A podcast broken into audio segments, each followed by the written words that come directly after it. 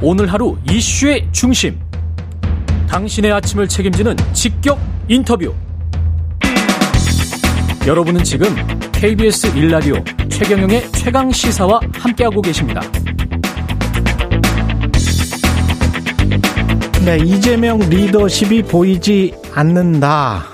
예, 특히 박지원 전 비대위원장이 민주당의 애정어린 비판을 하고 있는 것 같습니다. 지금 어제 성남 FC 후원금 의혹으로 이재명 당 대표는 검찰 소환 통보를 받았는데요. 관련해서 박지원 전 비대위원장 전화 연결돼 있습니다. 안녕하세요. 네, 안녕하세요. 박지원입니다. 예, 오랜만에 또 전화 연결됐네요. 예. 아, 네, 반갑습니다. 예. 오랜만입니다. 예. 어제 이제 검찰 소환 통보를 받았는데 그 정해진 수순이겠죠. 검찰 입장에서 봤을 때는. 그렇죠. 네. 예.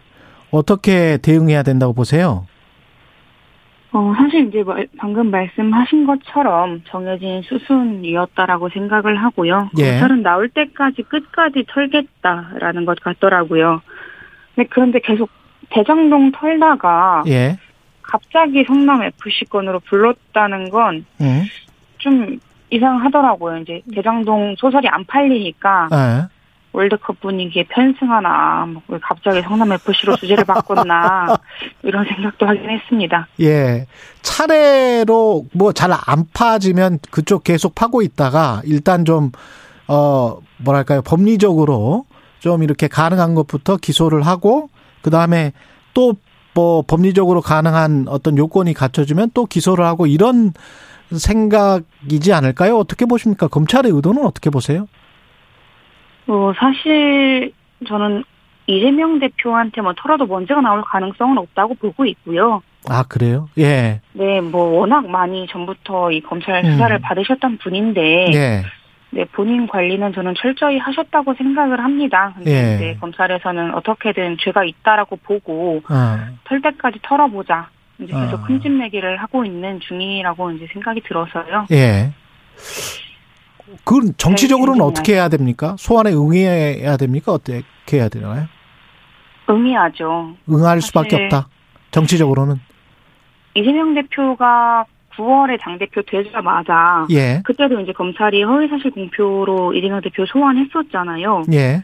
그 당시에 의원총회 열어서 출두하지 않기로 결정을 했었습니다. 근데 음. 그 당시에도 저는 무조건 당당히 수사에 임하고 의혹 씻어야 한다고 말을 했었습니다. 음.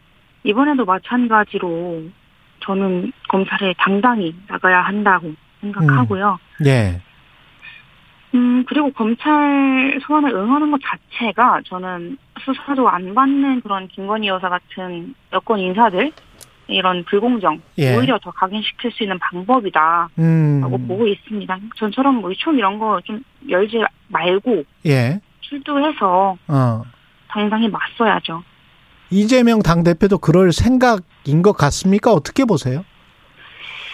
그러시길 네 바랍니다. 예, 당의 지지자들 이재명 당 대표를 지지하는 분들이 굉장히 많잖아요.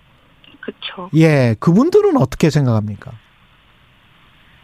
글쎄요, 오히려 이제 뭐 지금은 음. 전에는 이제 검찰 출두하는 하면 안 된다라는 의견이 더 많으셨던 걸로 알고 있는데 예. 지금 이 정도 상황까지 왔으면 오히려 이재명 대표의 원래 그런 인식처럼 당당하게 뚫고 나가는 모습을 조금 더 바라시지 않을까라는 생각도 드네요. 그래요. 네. 지금이라도 어 이재명 대표가 당과 분리해서 대응을 해야 된다. 혹은 어, 심지어는 당 대표를 내려놔야 된다. 이런 일부의 목소리에 관해서는 어떻게 생각하세요?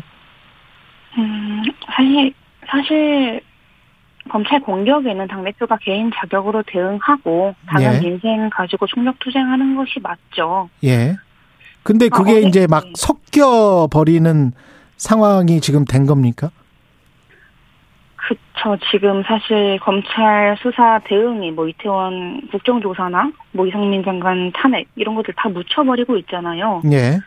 어제 여야 합의로 지역사랑 상품권 발행 그 예산 3,500억 정도 이제 편성하기로 했는데 예. 이런 게 사실 전혀 부각이 되지 않고 있습니다. 어. 그러니까 사법 리스크가 모든 것을 묻어버리고 있는데 예. 더더욱 이재명 대표 개인이 대응하고 예. 당은 민생에 올인해야죠. 구체적으로 어떻게 해야 되는지는 지금 뭐 아직 논란인 것 같아요. 그 내부에서 좀 하는 이야기를 좀 들려주세요. 뭐 저도 내부에 없, 없잖아요. 예, 내부는 아니 그래도 당원이시잖아요. 네, 근데 예. 당내에서 이제 서서히 이재명 대표 내려오라는 목소리는 계속 있는 것 같던데, 음. 그건 좀 치사하다는 생각도 듭니다. 그건 또 치사한 것 같다. 지금 내려오라고 하는 거는. 네, 여태 예. 사실 가만히 있다가 예. 검찰이 측근 소환하고 하니까 이재명 대표 내려와라 기세 올리고 있잖아요. 예. 그러니까 정작 애정 어린 비판이 필요할 때는 음. 가만히 계시다가 어. 정작 당이 힘을 모아야 할 때는 오히려 분열에 앞장서고 계신 분들이 어. 있어서 오히려 지금은 저는 일치 단결해서 예당 탄압을 맞서고 민생 투쟁해야죠. 아, 지금은 오히려 이재명 당대표 중심으로 일치 단결하고 민생 투쟁해야 된다. 뭐 이런 말씀이세요? 그렇습니다. 아. 근데 이제 민주당이 자꾸 수렁 속으로 빠져들 가능성이 높다. 뭐 언론이나 정치평론가들은 그런 이야기를 하잖아요. 검찰의 저 공세는 멈추지는 않을 것 같다.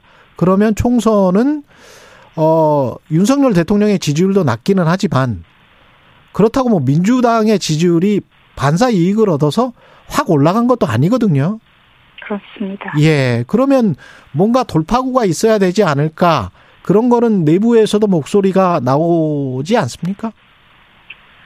어, 제가 그동안 봐왔던 이재명 대표의 모습을 음. 아직 이재명 대표가 보여주지 않고 계시다고 생각을 해요. 네. 그렇게 호락호락 하신 분은 아니라고 이제 그동안 생각을 해왔었고요. 예. 음, 뭐, 방법이야 저는 사실 이재명 대표는 늘 계속해서 민생을 얘기를 해왔었지만, 예. 뭐 이제 최고위원들 같은 경우는 계속해서 다른 이야기들을 하면서 당이 이제 개개인이 다른 이슈로 싸우는 모습을 보였잖아요. 예. 이 부분부터 정말 민생에 총력하겠다 얘기를 해야 되고 뭐 성담동 술자리권에 뭐 목매는 일이나 음. 뭐 김건희 여사 조명 문제 뭐 이런 문제로 싸우는 게 아니라 음. 정말 민생으로 싸워야지 이런 것부터 이제 통제를 하는 게 사실 이재명 대표의 리더십을 보여줄 수 있는 일이 되지 않을까요? 예. 그 이재명 대표가 봐왔던 모습을 지금 보여주지 못하고 있다. 이거는 네. 어떤 모습을 보여줬으면 좋겠다라는 이야기일까요? 이재명 대표 하면 예. 저는 국민들께서 많이 가지고 계신 이미지가 음. 어, 당당하게 뚫고 나가는 모습. 음, 돌파력? 차게 네, 예. 돌파력이죠. 근데 지금은 그 돌파력이 사실 보이지 않잖아요. 예.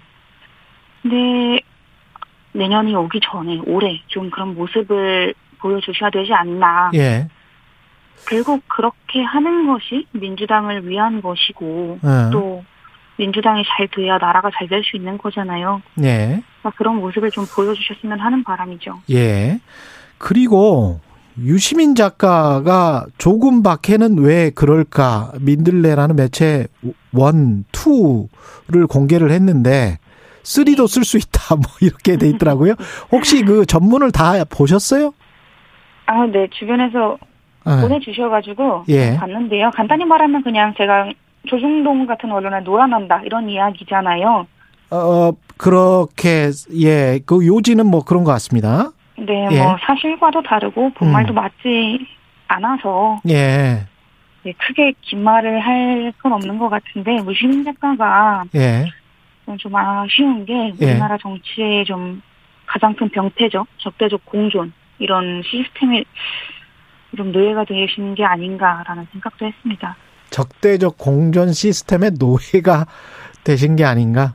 예. 네. 그, 저, 조금 밖에 투를 제가 이렇게 지금 보고 있는데요. 네. 조금 밖에 원해서 박지원 씨를 함께 다루었던 것이다.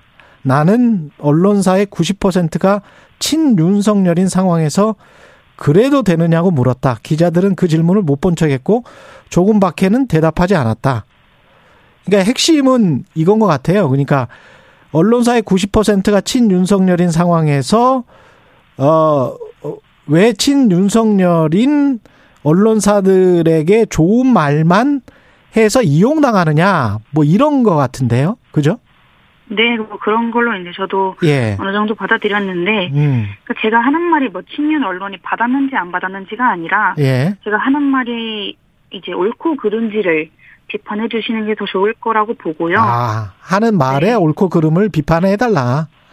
결과를 보지 말고. 네. 예.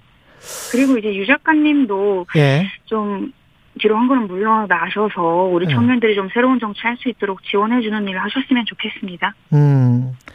민주당을 위해서 애정어린 비판을 지금 하고 있다고 생각을 하시잖아요. 네. 애증도 애증이 있습니까? 애증 아니고 애정인데요. 애, 애, 애증은 아니고 애정이다. 민주당은 왜 그 그렇게 그 비판을 하시면서도 그 좋아하십니까 그러면? 저 잘 모르겠어요. 예. 근데 아직 민주당 안에 바꿀 힘이 음. 당장은 없어서 그렇지 좋은 분이 많이 계세요. 그래서 포기하지 못하겠더라고요. 예. 뭐 주변에서 뭐 우스갯소리인지 뭐 새로운 당 창당하자 뭐 지금처럼 창당하기 좋은 조건 없다 막 이렇게 꼬시는 분들도 있는데 저는 네 여전히 민주당에 예. 있을 거고 예. 쫓아내지 않으시는 이상 민주당원이죠. 일부 어. 그 국민 아그 뭐지 민주당 청원에서 이제 저를 출당시키겠다는 서명 운동도 올라오고 있다고 하던데. 아 그래요? 예. 네. 2만 명은 안 됐다고 하더라고요. 예. 쫓아내 쫓아냄 당하지 않는 이상 예. 민주당에서 계속 이제 쇄신 지리권 위해서 노력해야죠. 그리고 앞으로 개인적으로는 무슨 책도 내셨어요? 책이요. 오늘 예. 밤새 제가 수정하고 일주일 내내 밤을 새서 예. 오늘 중에 인쇄소에 넘길 예정입니다. 그렇군요. 읽어주세요. 다음 예. 주부터 온라인에서 예약 판매 시작될 예정입니다. 그리고 최근에 윤석열 대통령이 청년들과 이제 간담회를 가졌단 말이죠. 그거 혹시 네. 보셨습니까? 뭐 그냥 기사만 봤고요. 예. 간담회에서 이제 무슨 말 했는지는 자세히 보진 못했습니다. 근데 음. 그것 때문에 지지율이 올랐다라는 내용도 있더라고요. 예. 근데 뭐 자기 편만 모았던 반대편만 모았던 아예 안 하는 것보다는 낫겠죠. 예. 저는 윤석열 대통령 국정 운영 좀 잘했으면 좋겠습니다. 예. 나라와 국민을 위해서 예. 이제 윤석열 대통령이 잘해야 민주당도 더 잘할 것이고 상대적이니까요. 그렇습니다. 네, 그럼요. 예, 예, 알겠습니다. 서로 간에 이제 똥벌 차면 안 되죠. 예. 네, 가십으로 경쟁할 게 아니라 예. 정책 가지고 경쟁해야죠. 예, 알겠습니다. 여기까지 듣겠습니다. 예, 지금까지 민주당 박지연 전 비대위원장이었습니다. 고맙습니다. 감사합니다. 예. KBS 일라디오 최경영의 최강사 2부는 여기까지고요. 잠시 후 3부에서는 뉴스는 십니다. 그리고 이신화 북한 인권 국제협력대사 만나보겠습니다.